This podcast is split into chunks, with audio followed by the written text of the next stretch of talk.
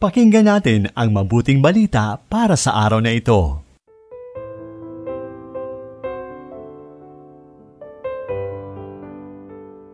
Maligayang araw ng Sabado, Kapanalig, ikatlo ngayon ng Hulyo, kapestahan ni Santo Tomas Apostol. Tinatawag din siyang Didymus o Kambal at kilala bilang Doubting Thomas dahil sa kanyang pag-alinlangan sa muling pagkabuhay ng Panginoong Hesus. Ayon sa tradisyon, siya lamang ang apostol na nakapaglakbay sa labas ng Imperyo Romano. Nakarating sa Kerala, India noong 52 AD, kung saan nagatag siya ng pitong simbahan. Ito po si Sister Lines ng Daughters of St. Paul. Pakinggan na natin ang tagpo ng pagdududa ni Tomas sa mabuting balita mula kay San Juan, Kabanata 20, talata 24 hanggang 29.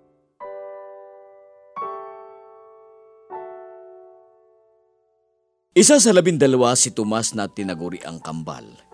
Hindi nila siya kasama nang dumating si Jesus, kaya sinabi sa kanya ng iba pang mga alagad. Nakita namin ang Panginoon.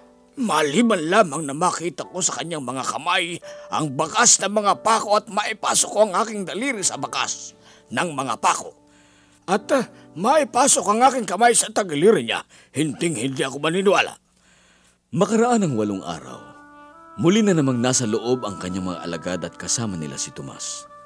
Dumating si Jesus habang nakasara ang mga pinto at pumagit na sa kanila at sinabi niya, Sumainyo ang kapayapaan. At sinabi niya kay Tomas, Dalhin mo ang daliri mo rito at tignan ang aking mga kamay. Ipasok mo ang iyong daliri sa aking tagiliran at huwag kang tumangging maniwala, kundi maniwala. Sumagot si Tomas sa kanya, Panginoong ko at Diyos ko, ikaw?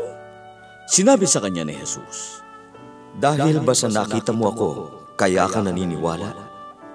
Mapapalad ang mga hindi nakakita at naniniwala. Mula sa panulat ni Dina Orsiana ng Institute of Our Lady of Annunciation, ang paginilay na ibabahagi ko sa inyo.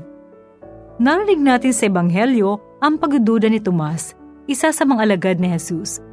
Noong sinabihan siya ng iba pang mga alagad na nakita nila ang Panginoon, hindi siya naniwala. Para kay Tomas, kailangan niya munang makita ang proof upang siya'y maniwala na si Jesus ay totoo ngang nabuhay na maguli.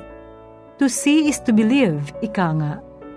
Hindi nagtagal, nagpakita ulit si Jesus sa nagkakatipong mga alagad. At sa pagkakataong iyon, nandoon na si Tomas. Kaya tinawag siya ni Jesus at ipinakita niya ang kanyang mga kamay at tagiliran at sinabi sa kanya na huwag ka nang mag-alinlangan. Maniwala ka na. Dahil sa nakita ni Tomas, nasambit niya, Panginoon ko at Diyos ko.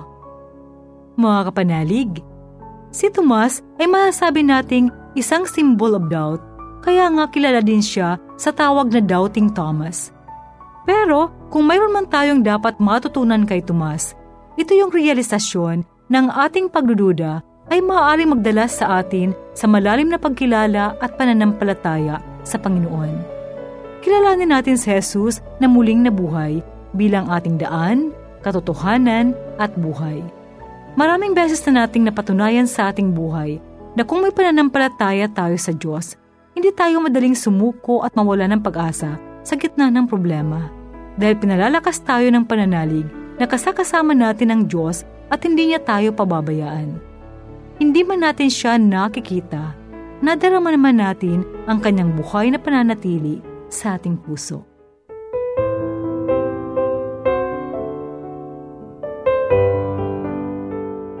Inyong napakinggan ang mabuting balita para sa araw na ito. Hatid sa inyo ng Pauline's Radio.